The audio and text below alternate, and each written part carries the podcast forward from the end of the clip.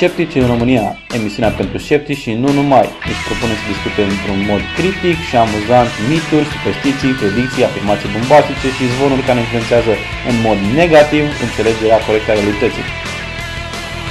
Noi nu criticăm persoane, criticăm idei, pentru că atunci când pare incredibil, de ce mai multe ori nu este adevărat. Sceptici în România. Hai și gândește alături de noi.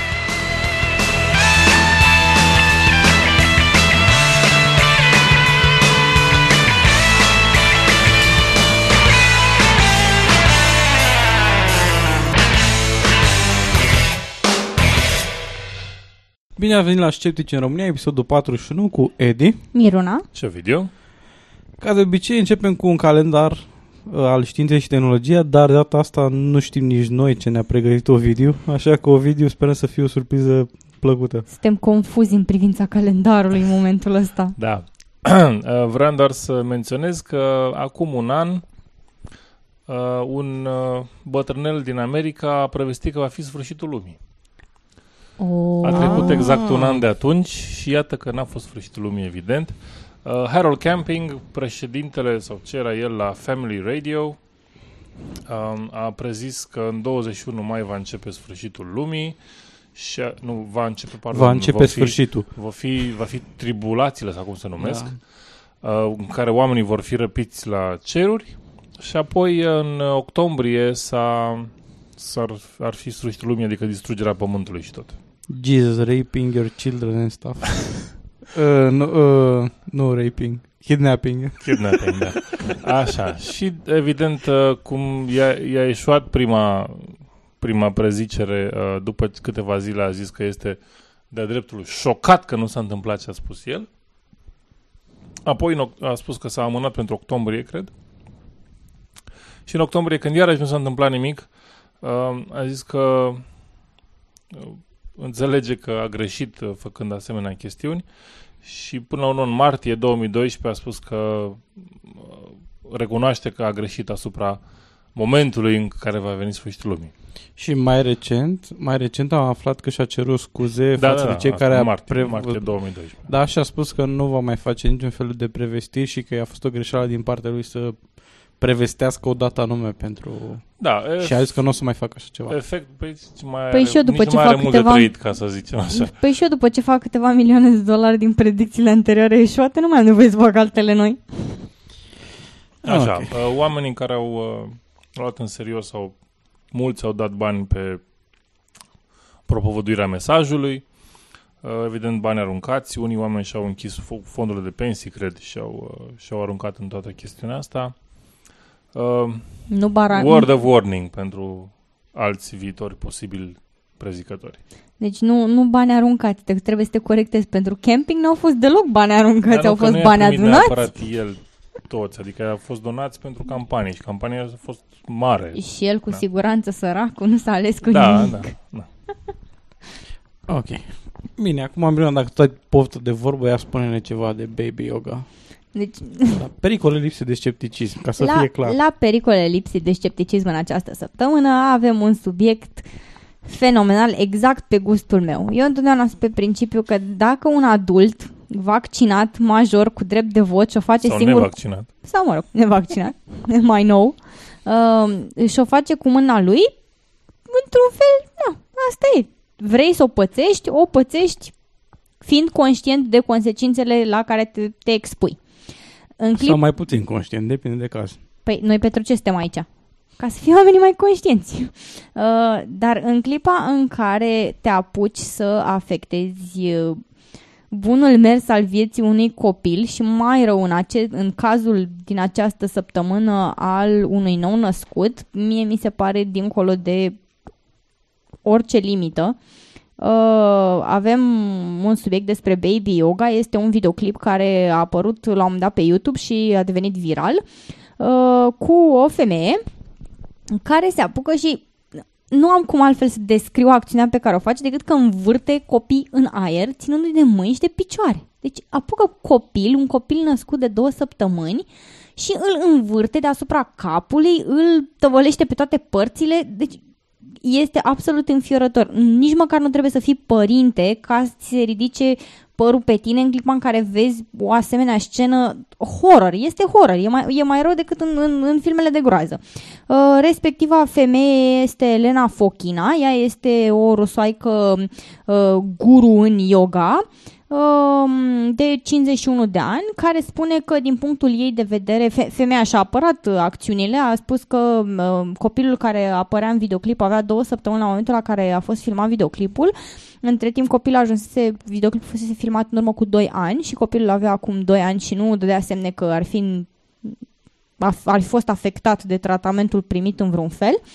Um, Femeia a declarat cu foarte multă seninătate că ei se pare că e perfect normal, e cel mai bun lucru pe care îl poți face pentru sănătatea copilului tău, să faci acest uh, aceste aruncări în aer și ridicări de greutate cu propriul tău copil.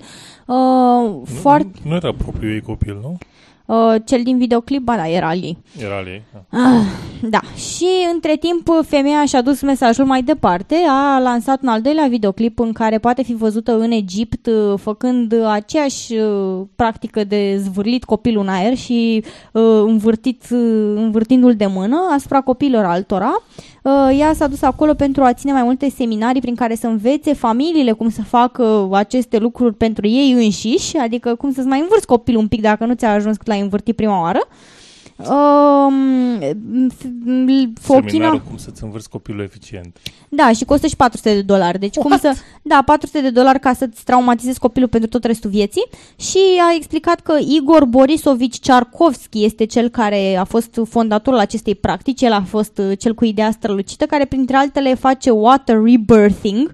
Este o metodă prin care ei și mai scufunzi copilul un pic așa în apă ca să-și aducă aminte cât de frumos era în hotelul lui maică sa. Uh, dar, mă, în, în termenii armatei americane la s-ar chema waterboarding, dar mă rog, trecem peste detalii de genul ăsta.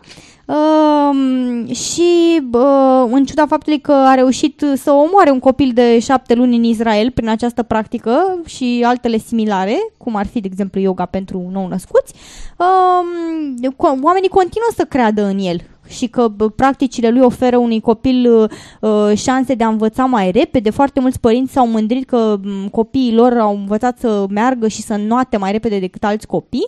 Uh, De asemenea, acest individ mai practică și uh, înnotatul cu delfinii și beneficiile terapeutice ale delfinilor asupra unui copil nou născut. Uh, e, m- foarte mulți specialiști în uh, sănătate au declarat că e, practica de a scutura un copil în aer și de a-l învârti este extraordinar de periculoasă, în afară de faptul că poți, la, la modul cel mai logic, copilul ăla se poate mișca și poți să-l scapi și să-l dai cu capul de ceva, ceea ce este absolut înfiorător. Uh, mai, exi- mai există shaken baby syndrome. Este o m, afecțiune medicală p- de care suferă copiii care au fost zguduiți foarte puternic din cauza faptului că uh, oasele craniului nu sunt bine formate, că totul, totul este neterminat în capul lor și în clipa în care tu zgudui un copil, creierul lui practic se lovește de pereții cranieni și poți, poate duce la retardare, la m, o grămadă de probleme de sănătate și chiar la moarte. Este absolut înfiorător, deci eu nu pot să vă spun, oscilez între, între a sfătui ascultătorii să se uite la videoclip pentru a vedea ceva absolut șocant și a învăța cum să nu stratezi niciodată copilul și de a le spune să nu se uite niciodată la așa ceva, pentru că odată ce l-ai văzut e foarte greu să mai uiți așa ceva. Which has been seen cannot be unseen. Da, și do- a, ca să nu mai spun că doamna Alena uh, este foarte uh, convinsă că de fapt um, copiii care plâng în clipa în care sunt zguduiți în halul ăla, de fapt sunt foarte bucuroși că li se întâmplă chestia asta, așa, o chestie de revigorare a bebelușului. Asta e cum e practica aia cretină de la botez când uh, dacă plânge copilul pentru că e- are un șoc termic sau Da, ceva da, de genul da. ăsta sau e deranjat, ăștia spun că ies dracii din el, că e bine. Exact, da, da. Și ea spune la fel, că e foarte Pentru bine. că de obicei copiii se- își exprimă bucuria plângând. Da, zbieră din toți plămânii, așa. Și atunci când uh, râd, cred că atunci nu se simt bine deloc. Da, deloc, nu, e foarte rău. Hai să scriem o carte despre parenting în sens invers. Sunt prea multe deja. Da. Ok. Uh, continuăm cu ceva mu- mult mai tragic și mult mai uh, cu efecte mai mari pentru întreaga umanitate. Uh, respectiv, aflăm de la prestigiosul site Antena 3 că un neamț a atras blestemul asupra întregii umanități Și oare ce se va întâmpla cu pământul după gestul lui necugetat? Nimic. Oh, no! Da. Un craniu maiaș despre care se credea, nu știu ce la trecut, că este dat cu puteri magice, fiind capabil să păzească omenirea de iminentă apocalipsă, iminentă apocalipsă, a fost scăpat pe jos de un laborant neamț care le ținea în mână pentru a studia mai atent. Pam, pam, În pam. momentul în care, în care Coatemoc, așa este este numele dat de către colecționar, a căzut pe biroul din laborator, bărbia acestui craniu făcut din rocă vulcanică s-a spart, atrăgând furia superstițioșilor care consideră că acest craniu era singurul care mai proteja omenirea de, de dezastru. De- deci nu furia zeilor, furia superstițioșilor, da? Putem trăi cu furia superstițioșilor. Așa. Uh, ok, bun. Am căutat articolul original, dar înainte de asta, m-am, acum m-am dus să văd dacă sunt și alte site-uri care sunt așa de tragice. Și la fel de tragic e- este site-ul Realitatea, care spune că artefactul care ne proteja de apocalipsă s-a făcut bucăți. Și asta pe mine Era mă un duce... fel de criptonita a, Nu, nu, a, deci- a, apocalipsei. Nu, Edi, tu nu-ți dai seama că noi trăim într-o lume de Dr- Dungeons and Dragons, de jocuri cu dragoni și cu săbii, cu avem artefacte, cu magice, cu uh, rune și alte lucruri astea senzaționale care fac împreună atinsă dacă Da, lovești. Dar stai un pic, eu mă uit la fotografie. Da, și e și o fotografie în care este un pic ciobită bărbia craniului din foc rocovulcan. S-a făcut bucăți, așa e titlul. Bun. Uh, și pe știrea originală, aparent... Uh, O fi fost poza de dinainte de dezastru. Nu, nu, e după. E de după. Oricum, și eu, proprietarul a spus, am fost un pic șocat, dar apoi am văzut că, Nu e atât de grav. da, că nu e atât de gravă uh, lovitura și am fost liniștit. Nu cred, nu cred că este vreun semn rău. A spus proprietarul, deci cel care... Na. Oricum, ama, uh, este un istoric amator care își numește craniul Quatemhoc și nu cred că el spune, dar spune că este unul dintre cele 13 cranii magice care vor ajuta omenirea să supraviețuiască apocalipsei iminente din 21 decembrie 2012. Notați-vă în calendar când să murim cu toții. Um, Eu, eu zic că numai oasele de pui pe care le ține într-un pormoneu mai protejează omenirea. Nu știu, aici nu, nu cred că mă înțeleg cu omul ăsta. Chicken bone, chicken bone, lucky, lucky chicken bone. eu eu am, m-am întâlnit cu un coșar de curând și am zis că, uite, mi-am pus o dorință El- el și am zis, nu prote- vreau să stârne, nu vreau să stârne umanitatea. Noroc că nu ne-a făcut Ceaușescu numai cu blocuri, că rămâneam fără coșari. Așa. Uh, și evident, aparent, uh, n-am, n-am apucat să caut informații și oricum nu e foarte important. E interesantă reacția presei, cum că, doamne, e așa de tragic încât acum o să murim cu toții. Uh, însă, ca și word of warning, uh, cu siguranță nu, nu o să... să a, se spunea că aceste cranii vor începe să vorbească. Vor face ce? După, ca să ne ajute să supraviețuim apocalipsei, vor începe să vorbească. Cu care... care Exact, la și mă ringe? gândeam, ok, Eu cred craniu care are exact partea osoasă a capului, fără gât, fără alte instrumente. Na. Nu, eu cred că dacă ar începe niște cranii din rocă vulcanică să vorbească, la aia ar fi apocalipsa pentru că jumătate de planetă instant ar face atac de cord. Nu, eu aș suspecta ceva magie. Eu aș suspecta ceva vrăjitorie, dar o vrăjitorie mai deosebită, de exemplu, cum a fost în cazul vrăjitorilor Vanessa și Melissa, O, care, uh, despre care aflăm sunt uh, celebrele vrăjitoare care au fost uh, arestate pentru înșelătorie. Uh, aceleași vrăjitoare care, uh, care au ciordit de la Oana Zăvoranu jumătate care de au, milion de dolari. au lăsat-o uh, în, aproape în fundul gol pe... Nu, nu poți să lași pe Oana Zăvoran în fundul gol, că stă singură. Păi nu, tocmai... Mi-e stricat gluma. A, da? Pare rău. Uh, care aproape a lăsat în fundul gol pe Oana Zăvoranu, așa cum se vede în poza din acest articol, care, apropo, uh, nu cred că este s- chiar s- bine să vă uitați la acest articol de la servici. Uh, N-aș putea să s- descriu că Oana Zăvoranu e îmbrăcată în poza respectivă, dar ce mă intrigă este faptul că se ține cu mâinile de capul lui Hristos în poza respectivă.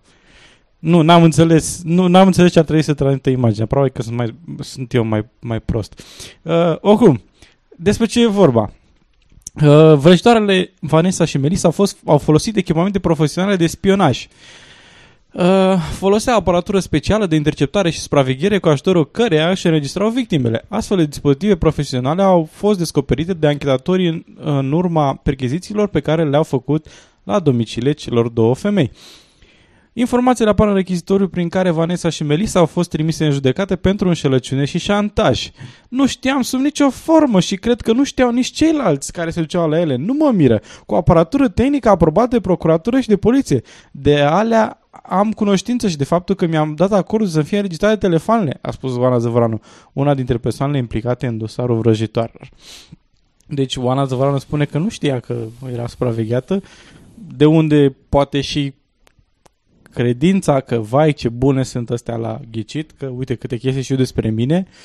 Și, na, ca să citez pe cineva mai inteligent uh, ca mine, uh, dacă ceva probabil pare improbabil, imposibil sau chiar uh, extraordinar de paranormal, ca să zic așa, probabil că există o explicație mai simplă și mai pământeană. De exemplu, ești supravegheată. Eu sunt absolut șocată. Nu era globul de cristal? Nu. Vai. Uh, uite, cercetările procurorilor au scos la iveală faptul că așa este vrăjitoarele nu doar că își puneau victimele să scrie pe hârtie ce își doresc, ci, și, ci le și înregistrau. Deci, cam cum făcea Peter Popov. Peter Popov, uh, când uh, îi punea pe cei care veneau la ședințele de vindecare spirituală să spună, uh, să scrie acolo numele complet, adresa, ce boală aveau și uh, nevastă să colecta apoi acele cartonașe și îi transmitea printr-o, printr-o metodă pur tehnică și la îndemâna oricui, adică prin unde radio, uh, lui Popov, care era pe scenă, informații respective și automat părea impresionant că venea la el și spunea uh, îmi dau seama că cineva în sală este Melissa. Melissa și-a venit cu prietena ei Vanessa. Da, voi sunteți vrăjitoare și suferiți cu capul. Uh, și, evident, uh, lucrurile astea sunt uh, departe de a fi paranormale sau uh, intermediate de, de Dumnezeu sau de vreo forță uh, necunoscută. Pe de altă parte, Vanessa și Melissa știau că, odată reclamate, procuror, procurorii uh, ar încerca să le înregistreze, așa că și-au luat măsuri pentru a evita acest lucru. Anchetatorii au găsit în casele lor, printre altele, un aparat pentru bureat semnalul, un aparat de detectat microfoane și două mini-camere video cu ajutorul cărora și înregistrau clienții. Deci, uh, cum să zic, o explicație pur pământeană. Da, eu am o altă curiozitate, pentru că atunci când sunt invitată la TV de către presa care este foarte dornică să le asculte, cel puțin era acum mulți ani, era ce spune vrăjitoarea X despre anul 2011, 2012, 2013, 20... Uh, Acum, Acu- odată cu astrologia. Eu astrologă... Așa, sau așa, da, mă rog, astrologie vrăjitoare, cam tot aia. Uh, ce, ce spuneau ele este că au har și că este tra- transmis din mamă în fică și din fică în fică și tot așa. Și, că, și atunci cum, în, cum împaci propria presupun că ești o credință proprie, că ai har să cunoști așa. Dar nu e nici nimic la mijloc. Har vine de la aparatura avansată de audio, de radio, bă. Înțelegi? Nu, asta e chestiunea de cum reconciliezi credința, probabil, probabil că sinceră, că ai har, pentru că ai fost învățat încet, încet, cu faptul că ai în casă chestiuni care te ajută să afli tot ce te interesează despre persoana. Da, pentru că, pentru că nu e nimic anormal, deci e, sunt ca un fel de ajutor, nu e, nu e ca și cum ai trișa la examen. Ai materiale ajutătoare. Nu, mi-am dat seama, știi care e chestiunea asta? E ca și cum un om care știe să lucreze cu calculatorul, uh, este, îi, îi spun celălalt, bă, tu ai har cu calculatoarele, știi? Dar el știe că e totul fizică și uh, software. Ai văzut? Așa. Talent. Asta e. Bun. Acum, ca o mică paranteză. Uh, de ce am vrut să aduc în discuție acest subiect?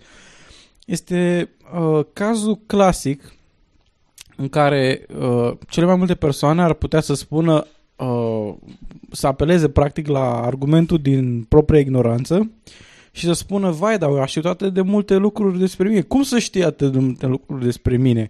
Sigur este paranormal. Ei, și automat când faci uh, acest salt, uh, spui, nu știu cum a putut să facă și apoi zice, automat știu cum, pe lângă faptul că este un nonsens să spui prima oară nu știu și rezultă că știu, adică nu știu cum a făcut altfel decât așa, deci știu că a făcut altfel.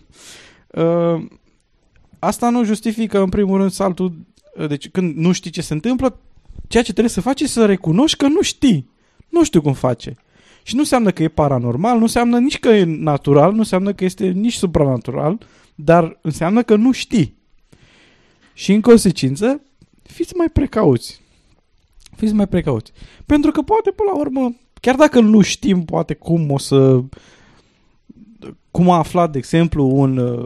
uh, Auzisem chestia asta la un moment dat, uh, cineva era foarte convins că există Dumnezeu pentru că a fost toată la mănăstire și un preot de acolo i-a spus o grămadă de lucruri personale despre ea și fără să-i spună nimic. Pe lângă faptul că cred că la mijloc e- sunt o grămadă de tehnici de citire la rece, uh, cred că este foarte posibil ca prin uh, acatistele care sunt pe acolo să se mai uite niște alți oameni de pe la mănăstire de pe acolo și în plus de asta chiar dacă, chiar dacă, să presupunem, să presupunem că omul ăla are, are acces la ceva, cunoștințe supranaturale sau cumva. Bun. Întrebare. De unde știi că e Dumnezeu? Poate e satana, poate e Thor, poate e Odin, poate e altcineva. De unde știi că e Dumnezeu? Ok. Cam atât aveam de zis. Deci, aveți- uneori vrăjitoria și supranaturalul merge mână cu mână mână cu tehnologia. Așa că cam atâta și să vorbim despre altă chestie paranormală. Da. Um, Acum, nici nu mai știm cât Episodul timp. 14. Episodul 14. Episodul A 14. găsit Eddie un articol în care uh, era vorba despre top 10 sceptici convertiți la paranormal.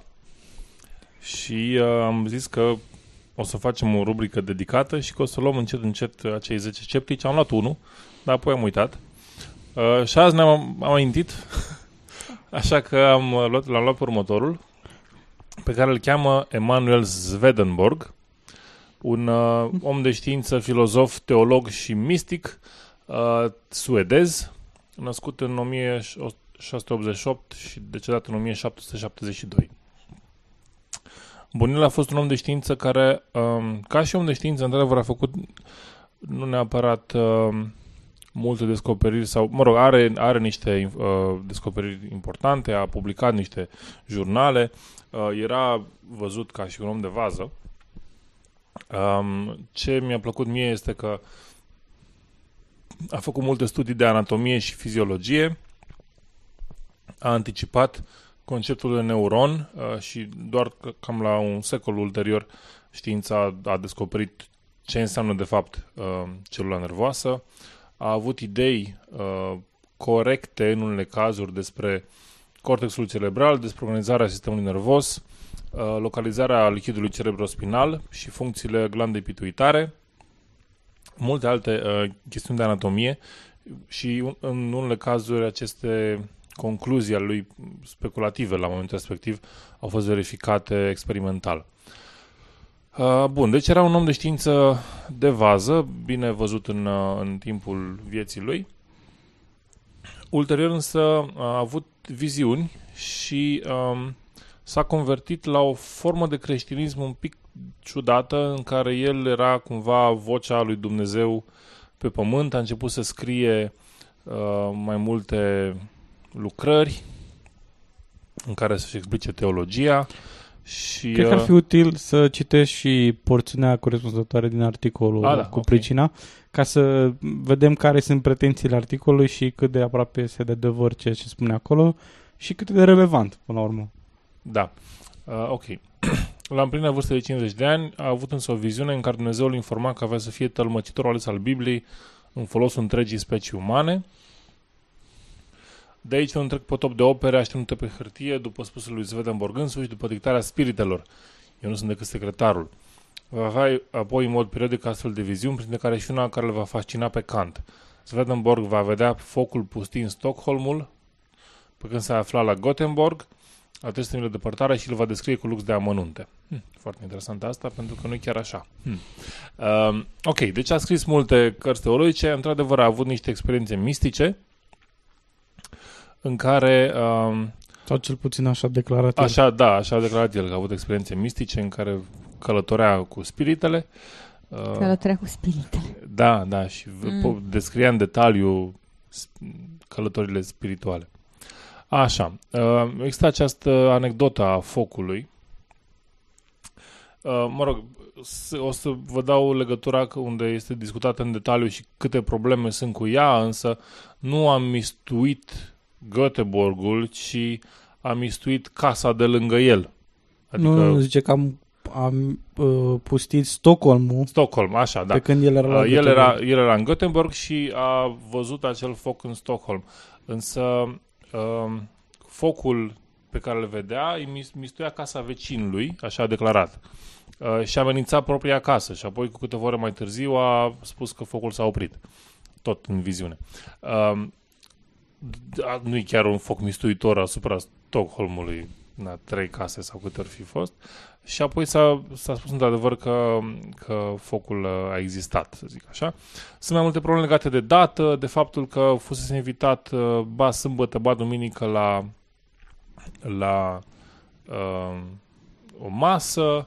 Uh, un foc a fost într-o joi, de fapt, nu într-o sâmbătă, deci avea timp să-l fi, să-i fi spus cineva despre el. F- Sunt foarte multe chestiuni uh, neclare în această poveste. Uh, iar despre Kant, într-adevăr s-au cunoscut și uh, s-au, uh, au vorbit despre aceste chestiuni spirituale. Uh, inițial Kant a fost uh, un gentleman și l-a tratat cu tot respectul, dar apoi a scris uh, o carte în care l-a numit, n-am un termen în română, Spook Hunter. Without official office or occupation, adică un vânător de fantome fără ocupație.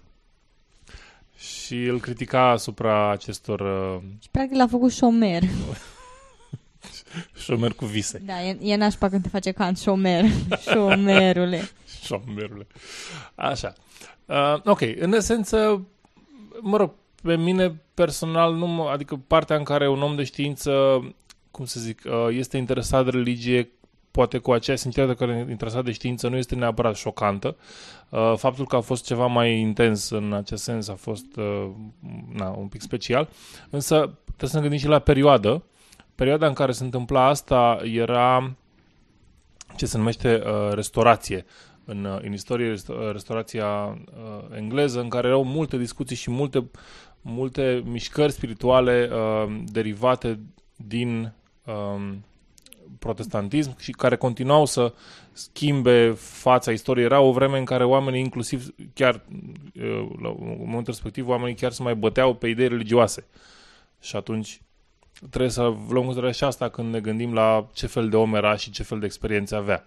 Poate că avea experiențe de hai să ne unim cu toții să fie pace și frumos în lume. Și, da. Și mai e ceva de zis de, legat de viziuni și lucruri de genul ăsta. Uh, orice viziune, orice revelație nu are cum să fie decât de natură subiectivă și personală. Uh, revelația ta nu are absolut nicio, nicio greutate asupra mea și nu pot să pretinzi că ca eu, din cauza revelației tale, să ader la un anumit set de idei sau nu, pentru că revelația ta este ea ta, informația ți-a venit ție cumva și eu de la tine nu am decât, decât vorbe. Nu, dar este... Nu, neapărat, nu neapărat că revelația ta e Falsă falsă, e, e sau- falsă sau ceva de genul ăsta, dar ea nu are, nu are cum să aibă o greutate pentru mine, pentru că eu nu am experimentat-o și în momentul în care nu am experimentat eu, nu am nicio, nu am cum să-mi iau vreo poziție față de ea. Nu are credibilitate pentru că este neverificabilă. Nu, ai, tu nu, ai cum, nu, con- nu contează că persoana respectivă poate avea intenții bune sau rele, tu nu ai cum să verifici dacă are intenții bune sau rele. Dacă vrea să te păcălească sau pur și simplu spune sincer ce crede sau chiar a trăit ea. Și mai mult de asta, mai e un lucru de spus legat de experiența personală și de revelație. Sunt, uh, în momentul de față există oameni în viață la care poți să te duci să vorbești cu ei personal, față în față și spun cu seninătate și cu sinceritate și convinși că au fost răpiți de extraterestri și că au avut uh, uh, m- niște probe uh, în... uh, Nu, nu doar atâta, ci că au fost călătoriți spirituale pe alte planete și poți descrie cu lux de amănunte viața de pe alte planete. Nu, deci Da, și asta. voi sunteți pur și simplu doi cinici. Eu nu înțeleg de ce n-ați crede că cineva a fost răpit de extraterestri. Deci eu am, eu am văzut într-unul dintre documentare la care m-am uitat, era o femeie care de, descria cum a făcut copii cu extraterestri și copiii ei cu extraterestri sunt pe planeta pe unde trăiește soțul ei extraterestru. Și eu nu văd ce vi se pare vouă de râs în toată chestia asta. Și e de-a dreptul credibil și 100% verificabil. Deci sunteți doi cinici. Asta este concluzia. Ok, bun. Acum, dacă tot am vorbit de oameni eh, convertiți la Talent. paranormal, uh, să vorbim și de, de oameni care n-au înțeles că anumite persoane nu sunt, nu au pretins niciodată că sunt paranormali. Vorbim foarte puțin despre câștigător, foarte puțin. Na. O să vorbim puțin despre câștigătorul de la concursul România au talent, Cristian Gog, care este un mentalist, se declară singur, a spus cu cuvintele lui, a spus de mai multe ori, eu l-am auzit în mai multe rânduri, spunând la diverse evenimente, chiar și în interviuri, mentalismul este o ramură a iluzionismului. Și așa este. Um, Trecând peste faptul că unii oameni au considerat că uh, vai, sunt uh, trucurile ieftine sau nu știu, ce, am fost șocat de numărul de oameni care uh, aveau, care obiectau la faptul că cumva Cristian Gog a făcut niște trucuri. În, în loc În- să, să în- pună în- paranormalul acolo în Da, față. probabil că, probabil că se așteptau să fie, nu știu, să, m, nu știu, să, să sfideze legile fizicii sau ceva de genul ăsta. Nu am înțeles ce, ce se aștepta să se întâmple. Am senzația că foarte mulți au avut impresia că uh, mentalism înseamnă să fii capabil să citești pe bune gândurile cuiva fără niciun fel de, de artificii, fără niciun fel de, uh, eu știu, explicație pământeană, ca să zicem așa, sau materială. Uh, Trecând peste chestia asta, au fost unele articole care spuneau că sunt câteva explicații medicale la... Poate, nu știu, nu, nu știu dacă ați urmărit numărul. Pe scurt, uh, a fost format din două secțiuni. La început, Cristian Gog a venit cu o servietă pe care a pus în fața uh, jurului. După ce, asta după ce a întrebat ce cred că este în servietă, fiecare dintre j- cei trei membri ai jurului au uh, dat un răspuns și ulterior a zis că până atunci m, o să facem alt număr, un număr în care el o să-și oprească, spunea că o să-și oprească inima și apoi a revenit la, m, la plic, a făcut la serviete, scuze, un serviet era un plic și apoi din plic părea că a scos uh, un, un alt plic și în acel plic erau rezultatele celor trei membri a jurului și uh, un, un număr care, na, să zicem că executa foarte bine, ar fi și uh, impresionat și ar putea face pe unele persoane care cred că există paranormal să confirme că da, e o chestie paranormală. Bun,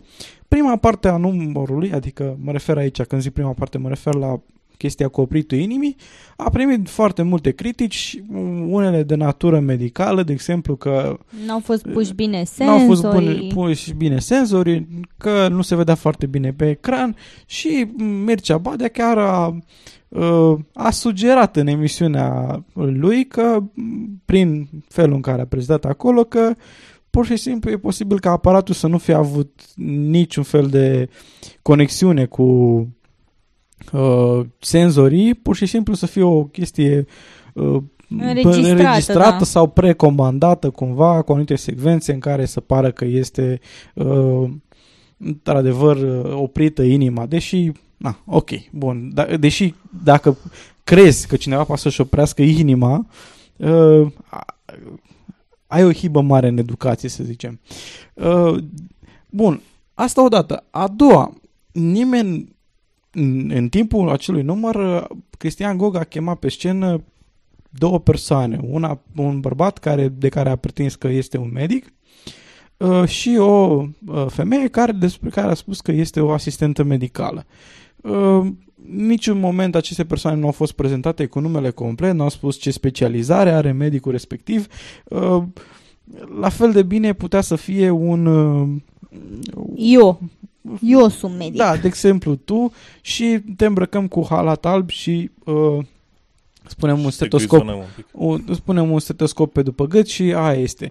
Uh, clasicul argument din autoritate, ca să zicem așa, îl vedeți adesea la spoturile publicitare în care... În care pasta de dinți ți e recomandată întotdeauna de cel mai bun medic dentist. Exact, cel mai bun medic dentist sau lucruri de genul ăsta, deci n-ai nicio certitudine. Bine, acolo se dau niște nume care, cred că dacă sunt verificate, unele posibil să fie fictive. Uh, Dar nu e asta important. Cu... Deci, pe scurt, se poate convinge o persoană, poți să convingi ușor pe o persoană să pretinde că este medic, mai ales dacă un actor bun poate să facă chestia asta și um, să o facă în mod convingător. Deci- Medicul n-a fost un actor bun. L-a întrebat ce se vede acolo, domn doctor, la care doctorul a spus uh, ce se vede normal nu este posibil, se vede un stop cardiac. Hello!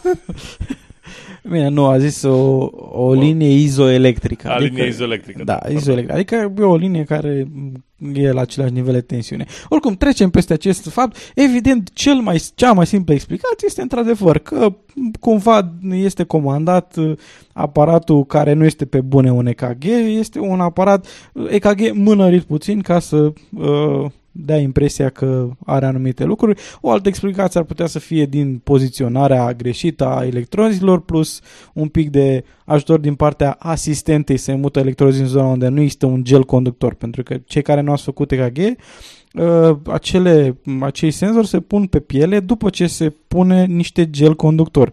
Uh, Eu nu cred că am văzut gel conductor când a fost puse pe, pe au fost pus senzorii pe, pe mâna lui Cristian Goiș și pe pieptul lui, dar nu contează, trecem peste acest fapt. Uh, Așa, așa, mai, așa, așa mai departe. Uh, Am văzut la un moment dat un... uh, Am căutat pe internet, de fapt, mai multe informații despre Cristian Gog. Știam că poziția lui este clară, că ceea ce face el este un spectacol, deși în timpul spectacolului nu spune explicit cum face Vlad uh, Grigorescu că ceea ce face el nu este paranormal și el nu crede că există paranormal, dar lasă audiența, deci Cristian Gog lasă audiența să creadă ce vrea. Păi da, dar nici nu spune eu sunt paranormalul șef, am venit cu abilități Da, din evident. al șaselea simț. Evident, evident. Uh, și am găsit și un articol uh, m, în care Cristian Gog își uh, spune foarte simplu că, da, uite, eu sunt sceptic și spune chiar cuvintele lui, suntem mincinoși profesioniști. Deci omul recunoaște că ceea ce face el nu este altceva decât, cum spune el, efect. Un efect. Un, nu e chiar un truc, e un efect. Și a doua parte a numărului nu are sens să mai vorbim despre ea, foarte multă lume știe, așa că am dat seama cam cum a fost executată și e destul de evident dacă te uiți la material. Pe mine mă bucură foarte tare că a existat acest uh, câștigător care este mentalist, în primul rând pentru că uh, toată această controversă a fost stârnită și acum există o discuție măcar. Există o discuție în mediul public românesc despre felul în care propriile tale simțuri te pot înșela. Ceea ce, ceea ce vezi nu e neapărat ceea ce vezi și deși tu poți să te uiți cât de atent vrei, asta nu înseamnă că o să vezi cum s-a făcut trucul. Poți să bănuiești cum s-a făcut trucul, poți să speculezi cum s-a făcut trucul, dar n-ai de unde să știi exact cum s-a făcut trucul. Și atunci Bine, poți să începi observi, dacă poți să observi. A, Nu, dar alt, ideea alt este lucru că- care, a, apropo, alt lucru care l-am observat și mi s-a părut uh, de-a dreptul uluitor a fost că uh, foarte mulți au spus că uh, e, trucul e o ieftineală. Era, e- a fost o ieftineală. Uh, dar asta după ce era destul de clar că s-a răspândit răspunsul cam cum a făcut partea cu ghișitul răspunsurilor celor trei membri ai jurului, după ce a fost răspândit la nivel de mase și că uh, faptul că au crezut atât de mulți oameni din cei 5 milioane sau cât au fost care s-au uitat la, la ProTV, la, la um, emisiune, uh, au au căzut pe spate și au crezut că e pe bune chestia aia uh, și l-au votat, înseamnă că noi avem un nivel de educație foarte scăzut și că suntem toți niște idioți. Uh, un lucru. Eu știam de la bun început, eu personal, ca, ca un exemplu, ca să vă dați seama cei care ca să-și dea seama cei care susțin o asemenea chestie, eu știam de la bun început că este un truc, e ceva la mijloc. E o, o formă de a înșela, e o iluzie. Și m-am uitat cu aceeași plăcere. Nu pentru că um, aș fi fost uluit de, de efect. Nu, nu că mi-aș fi imaginat că are puteri paranormale, ci pentru a admira cât de bine a fost executat, pentru a admira ef, uh, uh, actul artistic și calitatea execuției până la urmă. Eu am fost, când am fost la spectacol, apropo trebuie să menționez, pentru că sunt mare fan, sunt fan declarat, Vlad Grigorescu are mare spectacol, dacă puteți mergeți, este extraordinar, am fost la spectacolul lui Blind și în ciuda faptului că, așa cum ai spus și tu, Edi, știam că tot ce se întâmplă pe scenă este pur și simplu iluzie, că nu are puteri paranormale, pe mine m-a, m-a uimit tocmai chestia asta. Mi-am dat seama cum o pot înșela propriile mele simțuri și încercam să-mi dau seama cum face o parte dintre trucuri și nu puteam să-mi dau seama. Și era, era un, o, un amestec de frustrare pe de o parte pentru că mi-aș fi dorit foarte tare să știu cum se fac și pe de altă parte fascinație pentru că a reușit să mă păcălească în fața ochilor mei. Și cred că este foarte bine, trebuie să reiau această idee, cred că este foarte bine că se, se pornește această discuție și că încep oamenii să-și dea seama, văzând în fața ochilor lor, că propriile simțuri îi pot înșela, că experiența subiectivă nu înseamnă întotdeauna singurul lucru pe care te poți baza sau singurul lucru în care trebuie să ai încredere. Da, și apropo, ai zis mai devreme de Vlad Grigorescu, ai zis că are un spectacol, o să aibă pe un spectacol pe 26 mai.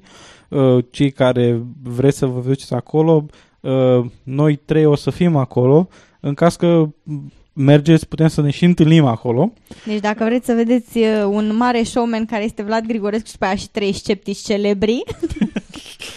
celebri în cercul nostru strâns. E, lasă, nu contează, Așa, mai spui. Uh, asta, asta o dată și a doua, um, am încercat să-l invităm pe Vlad uh, la un scurt interviu pentru acest episod. Din păcate nu a avut timp pregătirea spectacolului și promovarea lui nu-i permite acest lucru, dar la telefon mi-a spus că Uh, și el a fost surprins că foarte multă lume nu a înțeles că e o iluzie și că era de așteptat să fie un, o chestie la mijloc care nu e paranormală până la urmă. Deci eu încă, eu încă mai aștept să apară dragonul pe scenă.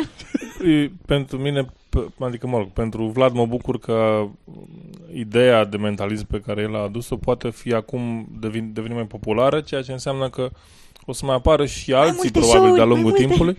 Da, el are mai multe show-uri, Cristian Gog va avea mai multe show-uri și în esență uh, o chestiune care cred că s-a pierdut, pentru că nu mi amintesc ultima dată când am văzut un spectacol de magie local uh, în promovat cumva, ca și, da. doar ca și magie, nu că neapărat mentalism. Da. Uh, mi-amintesc că eram mic, aveam șapte ani și eram la mare și era un gagiu care scotea eșarfe din pălărie sau ceva, dar uh, nu, nu prea mai sunt, nu, nu știu unde mai sunt magicienii din a, aceia sau alții și acest gen de lucru poate să aducă un pic de interes în, în subiect. Exact. Bun, și dacă tot... Uh, a, apropo, și a mai fost și acuze, acuze că trucurile pe care le-a făcut puteai să le înveți de pe internet.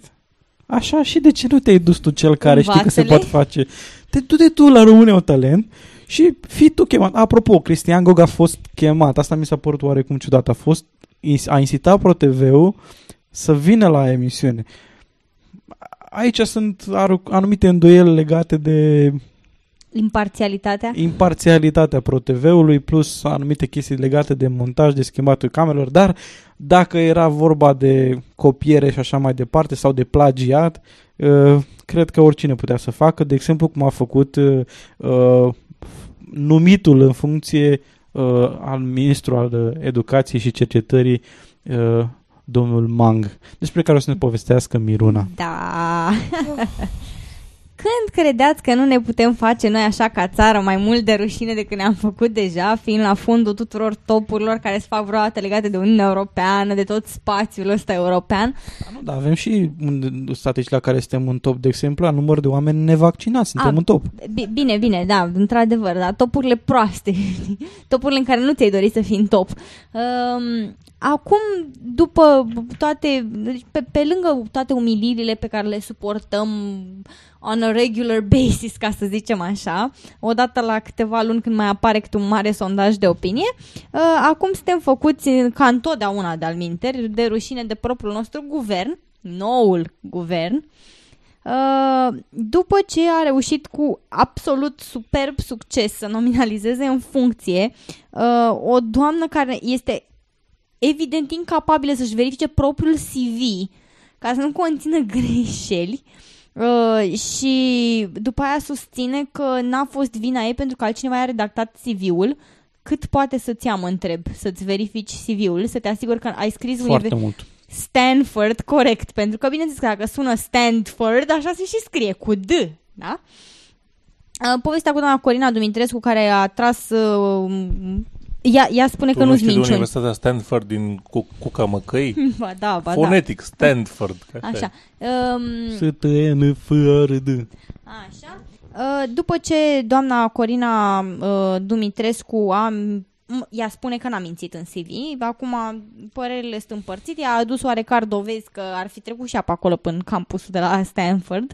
Uh, oricum, rușinos mi se pare nu atât că a mințit în CV, că deși asta este suficient motiv de rușine, ci faptul că nu s-a putut deranja 5 minute să-și arunce privirea pe propriul CV care a fost publicat și tu ca ministru al educației ai greșeli în el. Ești ministru educației. Nu poți să verifici un CV, o pagină, o pagină de CV.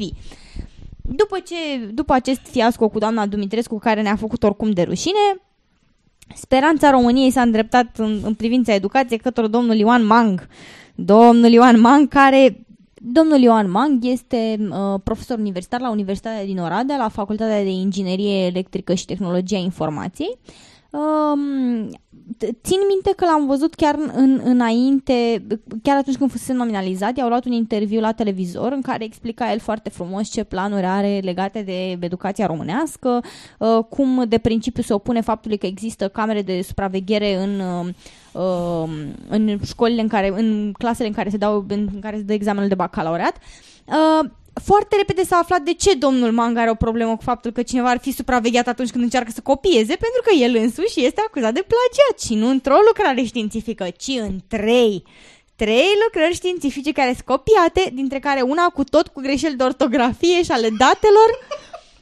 Deci omul când s-a apucat să fure, a furat fără să se încurce, frate. Am senzația că unul dintre, dintre, unul dintre copii era unui lucrare care n-a fost publicată. Da, din cauza erorilor. Din cauza erorilor. Da, Dar s-a găsit undeva pe internet și, în urmare, pf, whatever. exact. Era o da. versiune din aia uh, temporară. Da, Da, nu, un e, draft. versiunea, versiunea e- este vorba de o lucrare a lui uh, Eli Byham, Biham, nu știu exact cum se pronunță numele, am avut probleme în a găsi cu care este exact pronunția m, ace- numelui acestui cercetător. Uh, profesorul de respectiv a declarat că m, ce, a, ce s-a publicat pe internet s-a publicat din eroare, era, era o, o o primă evaluare a cercetării, deci nu era cercetarea completă, nu avea nicio legătură. Era pur și simplu o parte din cercetare care a fost din greșeală, e, în mod eronat, publicată pe internet. E, domnul Mang n-a așteptat mult. Cum a prins, a sărit pe ea, a dat un copy-paste sănătos și hop la el în lucrarea științifică a apărut. Mă, dacă în România și prin alte părți, dar în România prelevă jurnalist de tip copy-paste, de ce n-ar fi uh, așa la nivel de, de fenomen uh, generalizat știință copy-paste? Exact, da. Uh, În momentul de față există o investigație la adresa domnului Mang în care încearcă să, se încearcă să se afle dacă acesta ar fi plagiat uh, pe bune sau numai așa din întâmplare. Intenționat Că- sau pă- din greșeală. Păi, păi nu știi... Asta este cam cum a fost la Dover Trial când s-a, au încercat să arate că uh, creaționismul este același lucru cu intelligent design și au găsit locuri în care făcuseră înlocuire cu, Da, da, cu, da. cu replace și era uh, undeva au ratat și în loc să înlocuiască creationism cu intelligent design era intelligent designism. Da. Um, nu, dar uh, de- ad- adevărul este că oricui se poate întâmpla să dea control ce control V fără să-și dea seama. Adică n-ați mai scapă. Ce să faci? Când tastezi acolo un control ce, hop, nici nu dai seama că mai copia din lucrarea altuia. Um, Ar fi frumos să vezi că are două paragrafe unul după altul. Da. Am dat de două ori. Uh, problema este că ma- mai există un, un alt profesor care a declarat că uh, lucrarea lui a fost copiată și în afară de faptul că titlul a dispărut, a folosit aceleași date, absolut tot tot ce apărea în lucrarea originală a apărut și în lucrarea domnului Mang. Uh, Ca întotdeauna, uh, justificarea din partea Ministrului Educației, care ne-a, ne-a făcut o rușine de să, să o ținem minte, uh, este că acest atac este politic. El, de fapt, n-a copiat nimic. Deci în- întotdeauna este un atac politic, Asta era da? cum era melodia aia lui Shaggy, cred că. Wasn't me. Nu, hai să... Să, Și- să nu, uh, că nu... Este un atac politic, dar nu este bazat pe ceva fals. Adică este un atac politic pentru că, într-adevăr, o- de fapt, în cazul ăsta s-a întâmplat să fie oamenii online să-l caute, să găsească Nu, că cred a că n-aș, n- nu l-aș categorisi ca un atac politic. Cred că l-aș considera o corecție. Nu, știi că există O corecție un atac, socială un a atac, unui fenomen je- jenant. un, a- un atac politic este când doi actori ai scenei politice se atacă unul pe altul și își aruncă chestii, da? Ok, dar dacă unul are informații în spate E evident că implicația pe care domnul și Mangu o informații dă... reale în Stai- spate, stai un nu... pic, Ovidiu, este Da. evident că implicația pe care domnul Mangu o dă atunci când spune e un atac politic se referă strict la faptul că nu ar exista uh, dovezi care să sprijine acest atac care este strict politic. Păi, păi da, dar nu, întrebarea, nu trebuie să fie asta când spune cineva este un atac politic. În- uh, Răspunsul în capul oamenilor care aud asta nu este a, e ok, e un atac politic, deci nu mai bat capul cu asta, e fals. Nu, răspunsul este ok, dar se bazează pe ceva real sau nu. Păi nu, atunci pentru că ar fi Nu, o că atunci chestie. implicația chiar este. E o invenție. Asta Că e e o implicația. invenție, asta e implicația. Iar în clipa în care tu ai copiat totul fără, fără a te deranja măcar să corectezi greșelile, din, din, adică greșelile, erorile de, de, de tipografie, mă nene, dă încolo de treabă. Măcar faci și tu o treabă serioasă când De, copiezi. de ortografie, nu de tipografie. De, de ortografie, îmi cer scuze. Erorile de ortografie. Um, e, este absolut rușinos. Bineînțeles că revista Nature a preluat uh, uh, rușinea noastră ca să o pună fain frumos la, la nivel internațional, să știe toată lumea cum ne-am făcut noi de rușine. Um, a, a, a scris un articol despre uh, plagiatul domnului Mang. Încearcă, articolul este foarte neutru, nu spune nici că ar fi copiat, nici că n-ar fi copiat, spune doar că astea sunt acuzațiile. Prezintă faptele. Exact. It's like it's a science magazine. Aș, da. Așteptăm, eu cel puțin aștept cu mare interes să văd care vor fi rezultatele strălucite ale investigației, deși pentru mine este, nu, din punctul meu de vedere, cea mai mare greșeală a domnului Mag nu este neapărat că a plagiat, ok, să zicem că a plagiat înainte să știe că va ajunge în atenția publică fiind numit ministru al educației. Problema este că în clipa în care tu ai fost acuzat de așa ceva, fiind mai mult decât ministru al educației, fiind cercetător și profesor, el ar fi avut datoria, din punctul meu de vedere morală, etică, să-și dea imediat demisia. Pentru că nu este corect să rămâi în funcție și măcar când ești acuzat de așa ceva. Tu presupui că... Nu, nu mă refer la domnul Mang, în genere. Presupui că toți oamenii politici au o coloană vertebrală. Da, știu, sunt, sunt în eroare totală aici. Unii, unii o, o au, dar e mai flexibilă, așa, Așa, mai și- cartilaginoasă. Ca să ne bucurăm, uh, ca să ne bucurăm că a mai murit și capra vecinilor, um, se întâmplă și la alții mai mari și mai importanți decât, decât ai noștri. Uh, Șeful de la Yahoo a fost uh, Scott Thompson uh, și-a dat demisia ca un om de onoare și moral ce se află. Uh, după ce a fost acuzat că în CV-ul lui ar apărea un, um, um, o diplomă pe care n-ar fi primit-o niciodată. Uh, un, o declarație de la Yahoo a, de, a arătat că acesta a părăsit uh, compania, uh, iar în, în CV-ul lui, m, în particular, diploma despre care se vorbea, este o diplomă de, de la Stonehill College, o școală catolică de lângă Boston, pe care, în, care ar fi apărut în CV-ul lui ca fiind absolvită în anul 1979.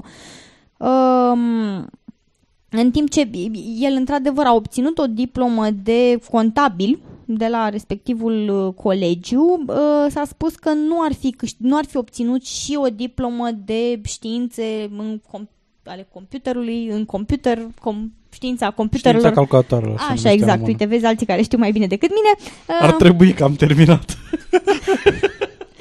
Așa, și nu ar fi putut să obțină o astfel de diplomă pentru că la momentul respectiv, la care el a absolvit colegiul, una, un astfel de curs nu exista. Uh, acum, în fun... Mie mi se... Ei, t- omul a inventat și el, a mers la oamenii care oferă servicii de călătorie în timp. Mă, spre deosebire, spre deosebire de ai noștri, măcar a avut omul decența și bunul simț ca în clipa în care aceste acuzații, fondate sau nefondate, au apărut, să-și dea demisia în mod onorabil. Da? Asta e on- modul onorabil în care procedezi. Pentru că dacă după aia se dovedește că tu ai fost un om cinstit și nu ai greșit cu nimic, nu vei avea nicio problemă să-ți găsești un loc de muncă. Da? Pe același principiu merge și la domnul Mang. Domnul Mang trebuia să știe mai bine decât să rămână în funcție tam nesam să pretindă că studenții trebuie să fie corecți, da? elevii trebuie să fie corecți, liceenii, tre- spunea în interviul pe care eu l-am ascultat că liceenii ar trebui să ajungă la un asemenea grad de, de civilizație, de cultură și de etică școlară încât să, să nu vrea ei să copieze. Venind din gura unui om care este acuzat că Excelent. că a, co- a dat Excelent. copy-paste la trei lucrări științifice. Deci mi s-a părut absolut umilitor. Dar eu mi-aș dori acum să, să-i se pună încă o dată interviu ca să urmărească pe sine însuși ce, ce Nu, poate scoate pe Eu am gură. o curiozitate despre cum s-a făcut propunerea și cum s-a făcut acceptarea propunerii de a fi ministru educației când nu, nu poți să faci un copy-paste fără să știi că ai făcut, doar dacă, nu știu, îți stai o bucată din creier să uiți că s-a întâmplat. Și e, este o singură explicație. Lucrurile astea sunt nu... Oamenii de genul domnului Mang probabil că nu știu, deși lucrează în tehnologie informației, deci m-aș mira să nu știe, că lucrurile pe care le dau ei sunt vizibile pe internet. Și se pot afla repede, pentru că e acolo scrie numele tău, cauți titlul, informația un pic din, din, uh, din lucrare și găsești unde mai apare. E atât de simplu, Google face atât de multe lucruri. Nu, oricum trebuie să, să menționez, mi s-a părut foarte amuzant acest lucru pentru că în clipa în care am aflat, recunosc că n-am fost, am fost, m-am simțit umilită, dar nu surprinsă, pentru că dacă ar, dacă ar fi să ținem uh, cu foarte multă tărie la principiul corectitudinii și al non-copy-paste-ului, eu cred că jumătate din toate facultățile din România ar rămâne fără profesori. A, apropo de cât de ușor se poate detecta, um, am înțeles că la facultatea de automatică și calculatoare Inclusiv, da. uh, există câți, din București, există câțiva laboranți, nu știu pentru că nu am antrenat uh, automatică și calculatoare în București, am antrenat în Timișoara. Nu e nimic, trece în CV acolo, că nu vede nimeni. Da. Uh, de asta spun, de asta precizez că am auzit și precizez, uh, spun foarte clar că nu o spun cu, cu certinea omului Cred că care... pot să confirm eu, dar continuă. Dar or- oricum, ideea este că s- am înțeles că sunt ceva laboranți care au uh, ceva programele care sunt destul de inteligente, destul de inteligente uh, de așa manieră încât poate să detecteze dacă cineva a copiat tema de laborator de la altcineva. Și e inteligent în măsura în care face un, are un algoritm destul de inteligent cu uh, cântărirea frecvenței anumitor cuvinte, cât de... Deci, nu- uh, chiar dacă, de exemplu, Deci dacă refrazezi, tot ai încurcat Exact, dacă refrazezi așa, ai, o să, nu o să mai ai m, suprapunere 100%, o să ai 98% sau ceva de genul ăsta. Am înțeles. Dar o să fie la numărul de cuvinte, o să fie tot cam pe acolo, o hartă o să fie cam la fel. Bun. Deci, eu cred, din câte știu eu, din câte știu eu, uh, la foruri și mai înalte există și mai mari standarde. Deci e foarte posibil ca în Nature sau asemenea m, instituții prestigioase să aibă softuri și mai avansate decât Da, da, pot să- laboranții de la Pot să automatică și confirm calculatoare. că colegi de mei care au făcut uh, facultatea acolo au spus că într-adevăr trebuie să fie atenți la ce fac și de unde iau informația sau trebuie să o facă ei pentru că nu pot să copieze la nimeni pentru că știe softul. și e, trebuia să să duc acasă să învețe, adică nu era de joacă. Ah, cine să mai vrea să mai termine o facultate în condițiile astea în care trebuie să muncești cinstit? Ah, Ok, și dacă tot e vorba de uh, făcut de rușine, uh, cred că o să fac puțin de rușine pe Miruna, uh, pentru că la ultimul episod din Skeptical Reporter a vorbit despre pudra făcută din uh, copii, uh, în condițiile în care această informație uh, nu a fost confirmată ca fiind validă, Eu am menționat a story has emerged. Deci am spus că este o poveste și am și spus că sursele care au vorbit despre această poveste au preferat să rămână anonime. Deci am făcut de la bun început clară informația că nu a, fost, nu a putut fi verificată. Și mai multe surse de pe internet au specificat faptul că informația nu a putut fi verificată, dar a apărut această poveste. Ok, bun. Dar asta se încadrează la răspândirea informatică, se încadrează la același gen de atitudine cu mesajele în lanț. Mesajele în lanț. Ok. Despre ce e vorba? E vorba că ar fi apărut o, dis- o m, poveste că, cum că prin uh, uh, a apărut în Daily Mail un reportaj cu tremurător despre o nouă firmă de o formă de medicină alternativă din China, pastile făcute din piele și carne de bebeluș, despre care se spune că pot vindeca orice boală.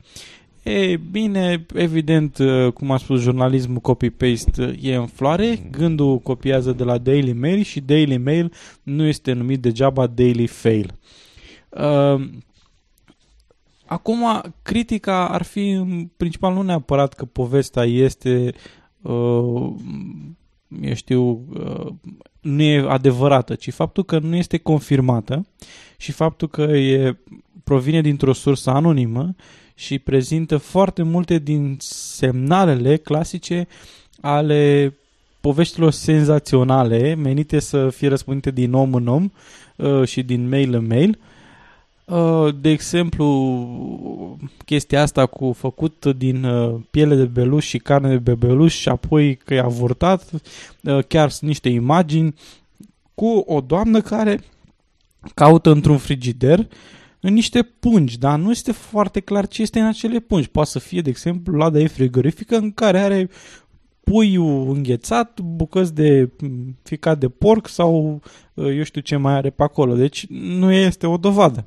Mai mult de asta, uh, nefiind confirmată de nimeni din uh, China sau cineva care e vorbitor de limba chineză, nu apare o sursă specificată a acestei informații, uh, scepticismul, detectorul de, de, de, de erori de gândire și de, de bullshit ar trebui să, să se ridice puțin așa și să semnaleze că ceva aici nu e chiar în regulă.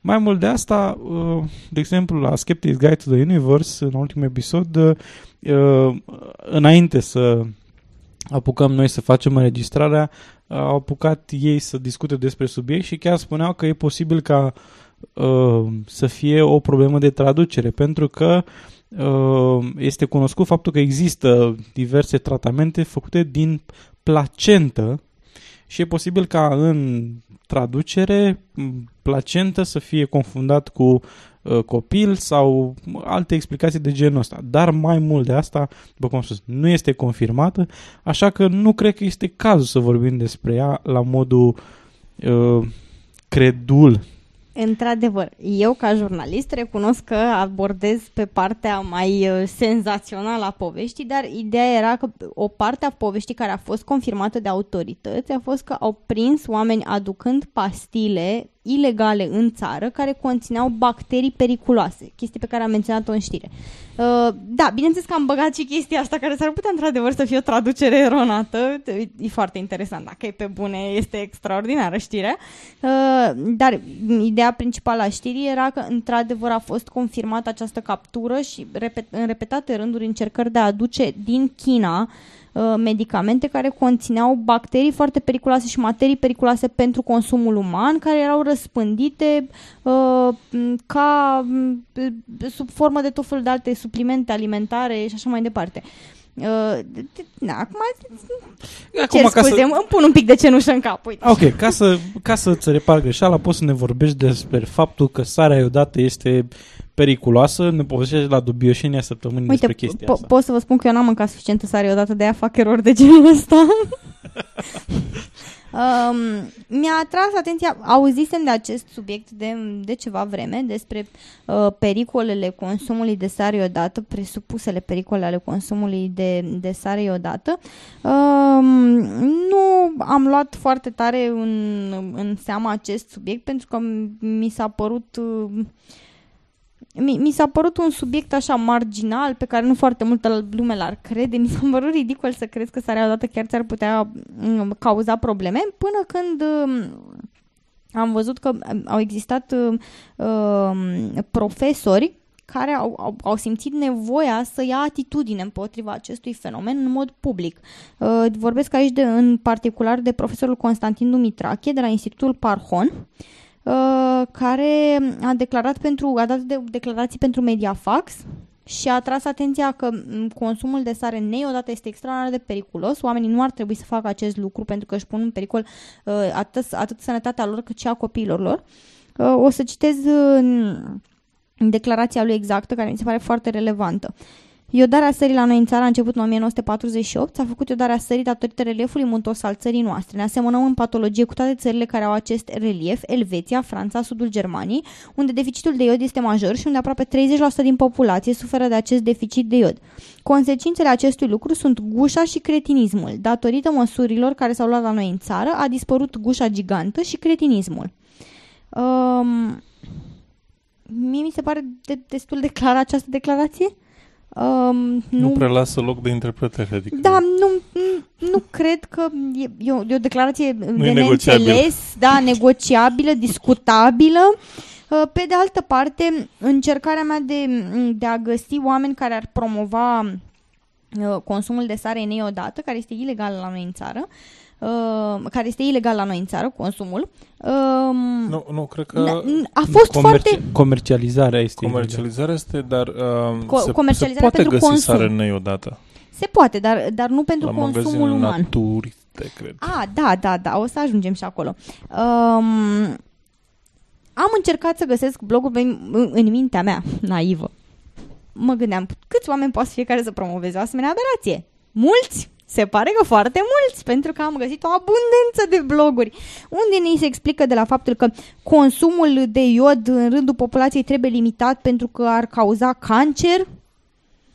Sunt sigur că e o legătură puternică. E, între aceste două. po, da, e dovezi științifice Dovedită din și, plin, da. da, cum să nu, curg studiile pe ei. Dovedită științific la slujbă. și, și ni se dau o, o grămadă de explicații mistico-fantastice, uh, combinate cu eurile din alimente, cu uh, b- sare care este, b- poate fi achiziționată din, din magazinele la far sau bio, unde, unde se poate găsi m, sare neodată, uh, sfaturi despre cum să trișezi sistemul medical care ar încerca să te bage în mormânt înainte de vreme este dincolo de ridicol. Eu nu înțeleg de ce acești oameni ar vrea să riște cretinismul, fraților. Cretinismul. Deci asta nu e o chestie de glumă. Pentru Riști- că la ei nu mai e o problemă deja. Da. Deja, deja nu au... Deja, deja la ei nu poate să fie mai rău. Asta, tocmai asta, tocmai asta mă gând, da. Mă, nu, mă gândeam că este o, este o problemă, este un tip de fenomen uh, care urmează în pașii celui de la vaccinare.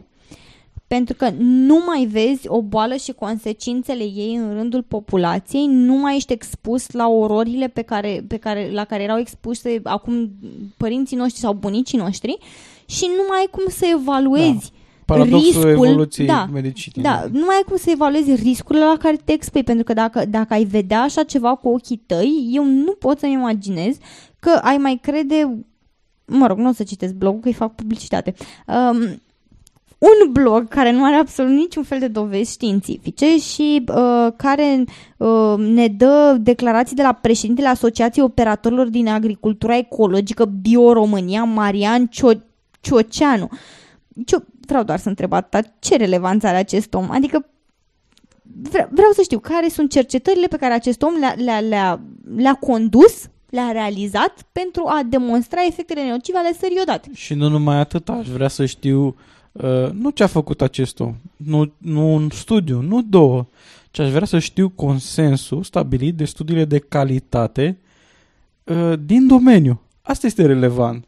E, lasă că măcar domnul, domnul Cioceanu, care da, poate că are, poate că nu are studii în domeniu, poate că știe sau nu știe de studii care au fost efectuate în domeniu, dar ne spune că vrem să începem o campanie referitoare la riscurile pe care le, le prezintă asupra populației consumul de iod pe o perioadă mai lungă de timp. Și ne spune că suntem obligați să consumăm sare odată. Sper să-i stea în gât ceva bio când începe să vorbească despre campania asta. Da, o- ia zi o roșie cherry bio. Să-i Ce vrea el? Nu, dar nu neapărat că se steangă, dar Nu, nu, nu, nu cu efecte permanente, deci nu. nu, Și ni- de asemenea, de decât asemenea, să tușească de două ori, nu? Sau cum? și de asemenea Pavel Chirilă, profesor Oh. doctor, vicepreședintele Bio România, uh, ne spune că este o problemă de sănătate publică, etică, profesională și bioetică. Bio, tot timpul cuvânt. Adică bioetica ei există. Bioetica există, nu la de râdere. Voi, Chiar dacă voi, sunt- chiar voi dacă chiar sunt n-ați oameni- prins gluma, nu? Nu, n-ați prins gluma, tac din gură. Da, ne-am dat seama că era vorba că el are treabă cu produsele bio și e vorba și de bioetică, da. Nu trebuie să explici. Este etica produselor bio. Cum se tratează produsele Păi atunci bio nu mai între ce- ele? Păi atunci nu mai încercați să corectați o glumă, oameni buni. Așa, și... uh, Spune ca o glumă. Mersi. Și n-ai văzut, mă pricep mai bine la știri care stai vrea decât la, la glumițe. Uh, deci, ace- te rog frumos, te încerc să transmit o informație esențială. Uh, ne- este citat un studiu acesta este cuvântul folosit. Eu cred că o să trimit un mail la acest blog să le explic ce înseamnă un studiu, pentru că o ni să se fie blocat. Mm. Ni se spune în felul următor. Um, este o problemă de sănătate publică, etică profesională și bioetică, a af- afirmat profesor dr. Pavel Chilă, vicepreședinte Bio-România, în studiul său Iodarea s- universală a sării a tentat la sănătatea publică, adăugând că este ilogic ca pentru 7.000-12.000 de cazuri noi de hipertiroidie pe an să forțeze o țară întreagă să mănânce iod. Câte? 7.000? Da. 12.000? Da. Eu sunt ok să mănânc eu dacă pro- scade numărul ăsta. Dar de ce, dragă? It's 7.000. fine. Sunt, te- te-ai Nu. scuturat toate și au și Nu, dispărut întreba, 7.000. întrebarea, întrebarea Nu. în felul următor. Există, fe, există vreun risc pentru persoanele care nu au carențe de iod, dacă consumă iod în dozele care te aștept să le, le consume din consumul normal de alimente sărate, cu sare odată. Da sau nu? Lasă să Nu. reduce totul. Exact. There. Ți-am dat un răspuns. Nu, oamenii ăștia... Există evident, riscul să facă supradoză sau ceva de genul ăsta? E o doză. Oamenii, e o doză, da. Oamenii ăștia, evident că nu, nu au dovezi um, care să fie verificabile din alte surse, din mai multe surse. Nu există studii coerente care să demonstreze punctele lor de vedere cu legătura dintre cancer și consumul nu te-ai învârtit excesiv. în blogosfera care trebuie. Da. Um, pur și simplu uh, leagă toată chestia asta cu sarea iodată, de eur, de toxicitate, de... Adică e, e, e Eu mă întreb, oare în pastilele de bebeluș se pune sare odată sau neiodată? Nu știu, uite, o să, mă, o să gust și eu câteva ca să-ți spun dacă simt așa un whiff de Adică iod. pentru, pentru, pentru păstrarea în condiții bune, cum ai putea să spui că bune, dar na, a- acceptabile pentru practica respectivă a fetușilor presupuși avortați, se folosește înghețarea sau se folosește sarea? Da, mă rog, nu știu, o să, o, să, o să verific chestia asta în mod special.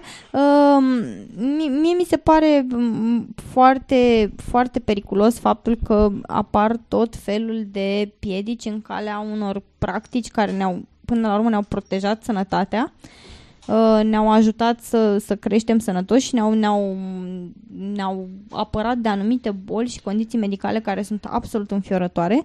Uh, Și, și mai important, a aj- a ajutat ca speranța de viață în Da. lumea, m, așa să zicem, Europa și uh, America, să crească până la 70, 80, chiar 90 de ani.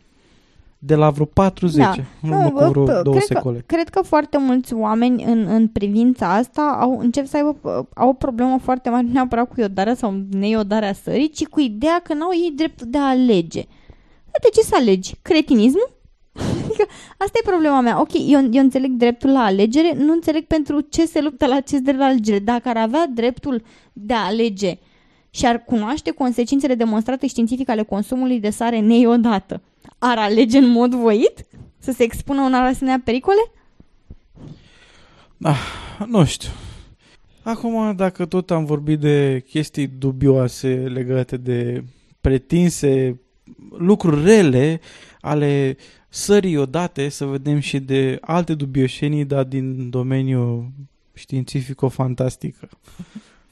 Uh, da, am găsit în... Mai degrabă fantastic, scuze, decât științifico. Da.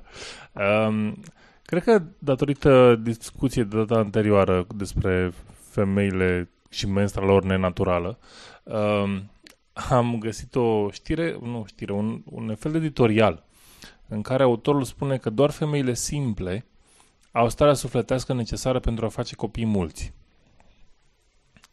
Uh, și, mă rog, toată povestea este că femeile simple, uh, probabil de la țară, sau nu dau seama cum le, cum le definești pe femeile simple, în ce, în ce fel le definești astfel încât să nu se simte insultate, uh, fac uh, 2-3 copii, poate chiar mai mult.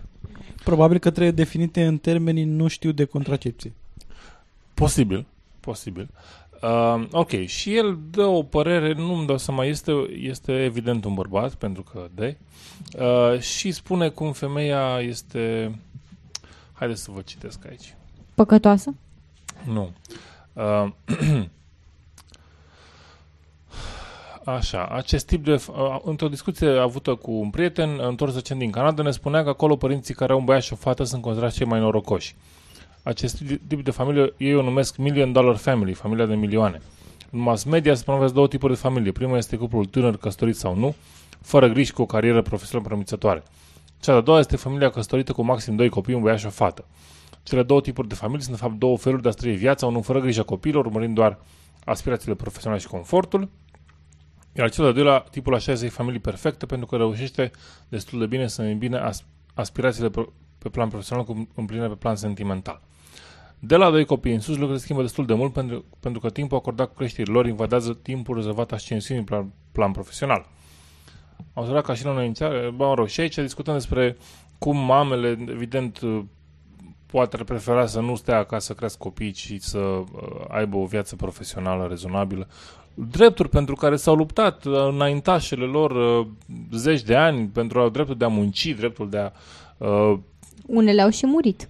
Da, așa, dreptul de a munci, de a fi tratată egal, de a fi plătită egal, deși am înțeles că și acum mai există inegalități în, în plată. Noi încă mai sperăm să fim plătite egal. Da, așa, uh, toate mișcările astea făcute de către, de către femei de-a lungul timpului și de care au beneficiat nu doar cele care s-au agitat acolo, ci toate femeile, sunt evident constatate către un bărbat un lucru rău pentru că, hei, uh, cine mie, cine mie, mie cine îmi crește copii? Că eu am făcut copii. Uh, așa. Eu am o idee foarte bună pentru acest bărbat. Uh, în condițiile în care chiar ne luptăm și milităm pentru egalitatea între sexe, ce ar fi ca femeia să se ducă fain frumos să muncească și nu are decât să stea el acasă cu o hoardă de copii să-i crească. Păi, ce spui tu? Știi că legea acum permite, uh, nu obligă da. uh, tații să stea o lună acasă cu copii. Îi obligă? Îi obligă. Din uh, concediul de un an, dacă mama alege un an, uh, uh, maternal, o lună este, trebuie să vină tatăl acasă, stea cu copiii și ea vine după 11 luni să duce la muncă. Deci, nu înțeleg. Așa e legea. Pentru că majoritatea era să spun o prostie. Um, pentru că majoritatea nu pot fi deranjați să facă lucrul ăsta și ca tată e, e, e absolut normal să știi tu măcar să schimbi un pampers. Argumentul legal este ca și copiii să creeze o legătură sentimentală și cu tații, nu doar cu mamele. Ce faci genul ăsta? Eu nu pot tu, să zic că tu nu te sunt de plângi acord. de o lună liberă? Nu, deci, eu, nu, eu nu mă plâng de o lună liberă, dar nu înțeleg de unde... De, care e mama care a fost obligată, de exemplu, să stea o lună cu copilul? Dacă e vorba să fie legea corectă, atunci să fie așa. Din alea E, lunile e de și mătern... invers. Dacă, dacă tatăl alege să stea un an acasă în loc de mamă și mama e obligată să stea o lună. A, deci e simetric. Da. Ok, atunci nu mai am nicio problemă cu chestia asta. Deși, deși mi se pare absurd, pentru că e posibil ca tatăl în luna respectivă să piardă niște oportunități. Și mi se pare mai corect ca familia să facă managementul la treaba asta în sine. Păi stai un pic, că E nu o are nicio lună, oportunitate să, oricând, pi- știi, să ai piardă un an. pentru poate că nu că poți într-un fi an dat de zile, afară. poate că în anul ăla el s-a angajat sau ceva de genul ăsta, e în, în cursul de a fi promovat. Și el, l- ratând, fiind obligat prin lege să, să fie acasă timp de o lună de acel an, să fie considerat de către, de către șeful lui sau așa, neimplicat suficient sau ceva de Păi genul ăsta. nu e adevărat, pentru că m, dacă șeful cunoaște legea, atunci știe că tu n-ai, n-ai de Unde ai ales. văzut tu șef care să-i, pase, să-i pese de E, viața mă rog. personală a angajatului? Trecem peste. Așa, Uh, Hai să dau citate esențiale aici. Te, Uh, nu, te rog, nu, aoleu. Doar femeile simple, mai puțin educate și modeste, în simplitatea lor procrede în Dumnezeu dincolo de bariera rațiunii. Ți-am spus eu că trebuie să fii mai Doar puțin ele educat. știu că fiecare copil e un mare de la, bă, un mare de la Dumnezeu, tralala, tralala. Păi sunt, n-ai văzut? da. Nu, deci Dar- Dar... am avut, am fost, am, am intuit de la început, mai puțin educat în sensul că nu cunosc metode de contracepție. Așa, doar oamenii simpli pot accepta prin credință, neiscotite de o rațiune umană limitată, poruncile Lui Dumnezeu, ok, nu, nu vreau să zic foarte multe... Neiscodită. Neiscodită. Nu vreau Ah. să intru foarte mult în uh, teologie, vreau să insist că femeile simple trebuie să nască tot timpul. Uh, asta este esența principală Și că e a... bine să fii femeie simplă. Da, E, deci stai, stai fă acasă că ci- nu te vrea nimeni educată, tu trebuie să faci copii. Cam asta este concluzia. Asta, articolului. asta e o concluzie de ce nu uh, femeia să se, să se transforme în rolul ei uh, pe care îl regretă foarte mulți, că, uh, care era în urmă cu câteva secole, de, ca un fel de cuptor în care se Secole? coace Da. un cuptor în care se coace copilul și se face mare și trebuie eu, să, să eu, iasă într-un eu tânjesc să vină un bărbat să mă însămânțeze urgent, simt că mi-am pierdut menirea în viață. Trebuie să fie o bandă de producție Încă, da, încă n-am intrat cu în eficiență funcțiune, maximă. dar promit că și când mă pun pe făcut copii, nu mă mai oprește Mir- nimeni. Miruna, cred că nu ești destul de simplă. Îți spun, până la menopauză, din copil în copil o țin. Ok, și dacă tot am vorbit de chestia asta, acum și tot ai apucat să vorbești, poți să ne spui și cum o tita este vindecă cu propolis. Da, ne, ne distrăm iarăși din, uh, din uh, cartea noastră cu medicina alternativă. Nu, Cu neghiobii alternative, nu e medicină. Mă rog, Cum să nu jignești medicina? Da, nu, îmi cer scuze, îmi pun cenușă în cap față de toți doctorii pe care tocmai am insultat, n-a fost intenția mea și toți cercetătorii din știința medicală.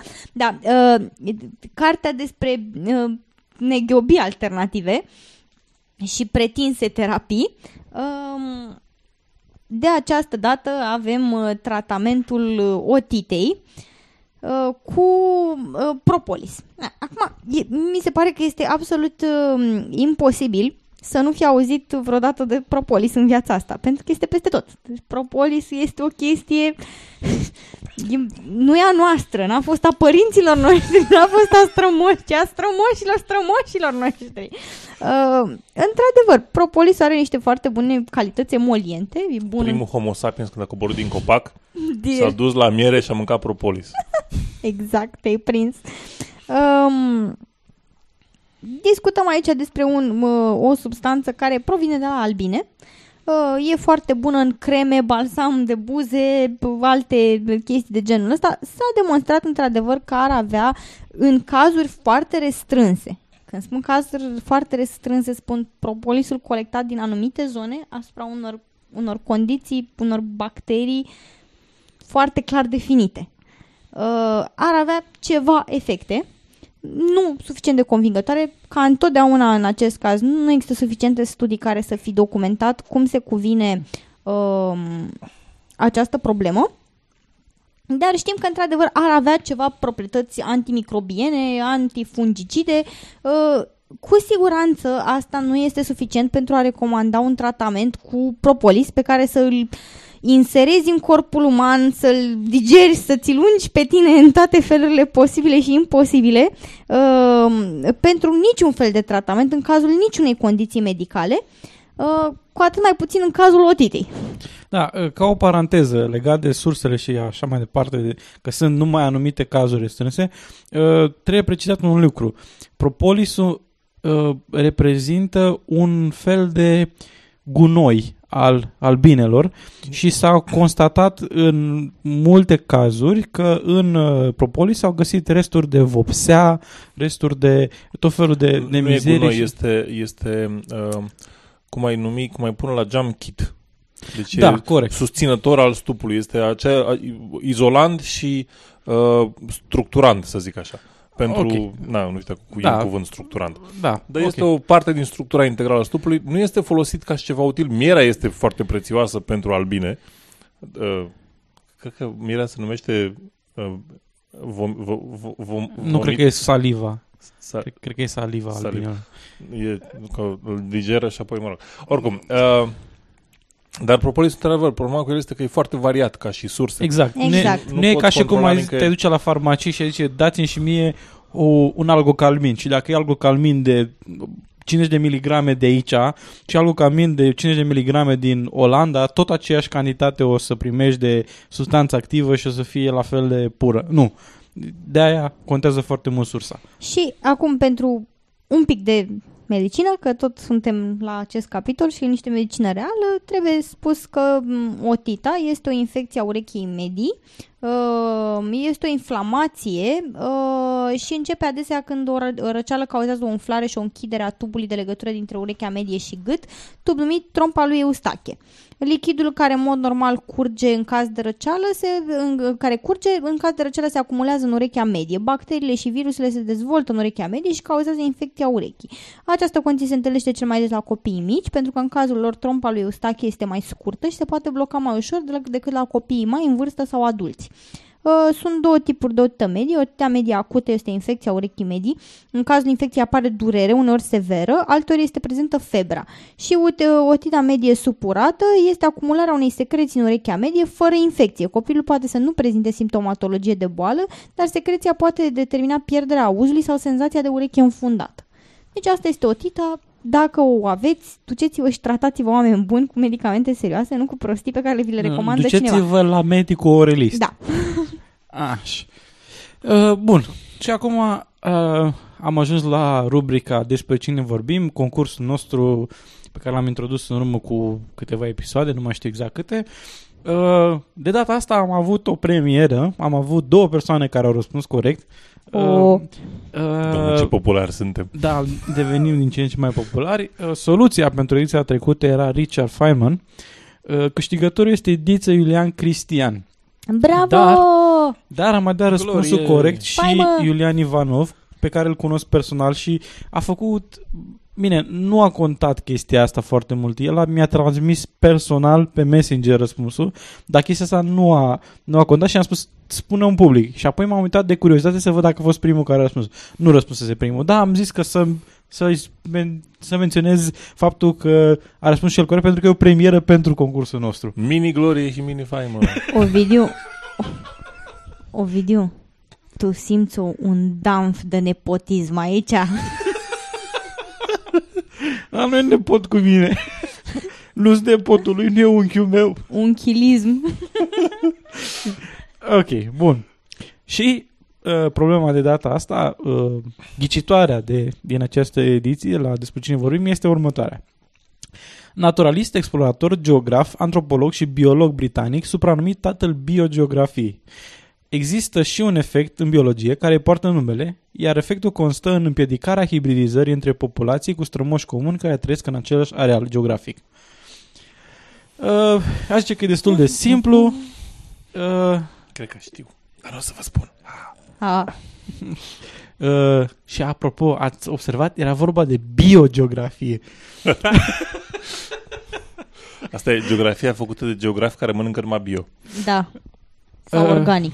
Sau Acceptăm și organic. Nu mi asum responsabilitatea pentru aceste informații. Uh, și ca să încheiem, ca de obicei, cu un citat, o să avem, avem un citat uh, de la H.L. Mencken, uh, care este în felul, care zice în felul următor. Pentru fiecare problemă complexă există un răspuns care este clar, simplu și greșit. Uh, Mencken a fost jurnalist, eseist și critic al stilului de viață american, editor și satirist. Uh, căutați mai multe informații des- despre el pe uh, internet dacă vreți să găsiți. Și vă aducem aminte înainte de a încheia emisiunea uh, că puteți să răspundiți uh, informații despre noi pe rețelele sociale pe care le preferați, indiferent care este aceleași. Uh, și pe site-urile pe care mm, Vă uh, le preumbrați. preferați pentru a colecta podcasturi și așa mai departe, puteți să ne faceți cunoscuți sau să ne faceți recenzii, de exemplu pe iTunes. O N-avem nicio... recenzie pe iTunes. Regatul meu pentru o recenzie pe iTunes. Să știți că e foarte, uh, recenziile pe iTunes sunt foarte importante pentru producătorii de podcasturi, pentru că în funcție de ratingul general al podcastului, este mai vizibil în uh, căutări. Și atunci, Exact. Și în felul ăsta puteți să atrageți uh, alte persoane la uh, podcast. Și dacă, dacă suntem în situația uh, de a putea face acest lucru, puteți, de exemplu, să legați un prieten de scaun și să-l puneți să asculte cu forța unul din episoadele noastre. Deși nu recomandăm acest lucru. Nu recomandăm privarea de libertate. Uh, acestea fiind zise, am fost eu, Edi. Miruna. și video. Până data viitoare, rămâne sceptici și la reauzire.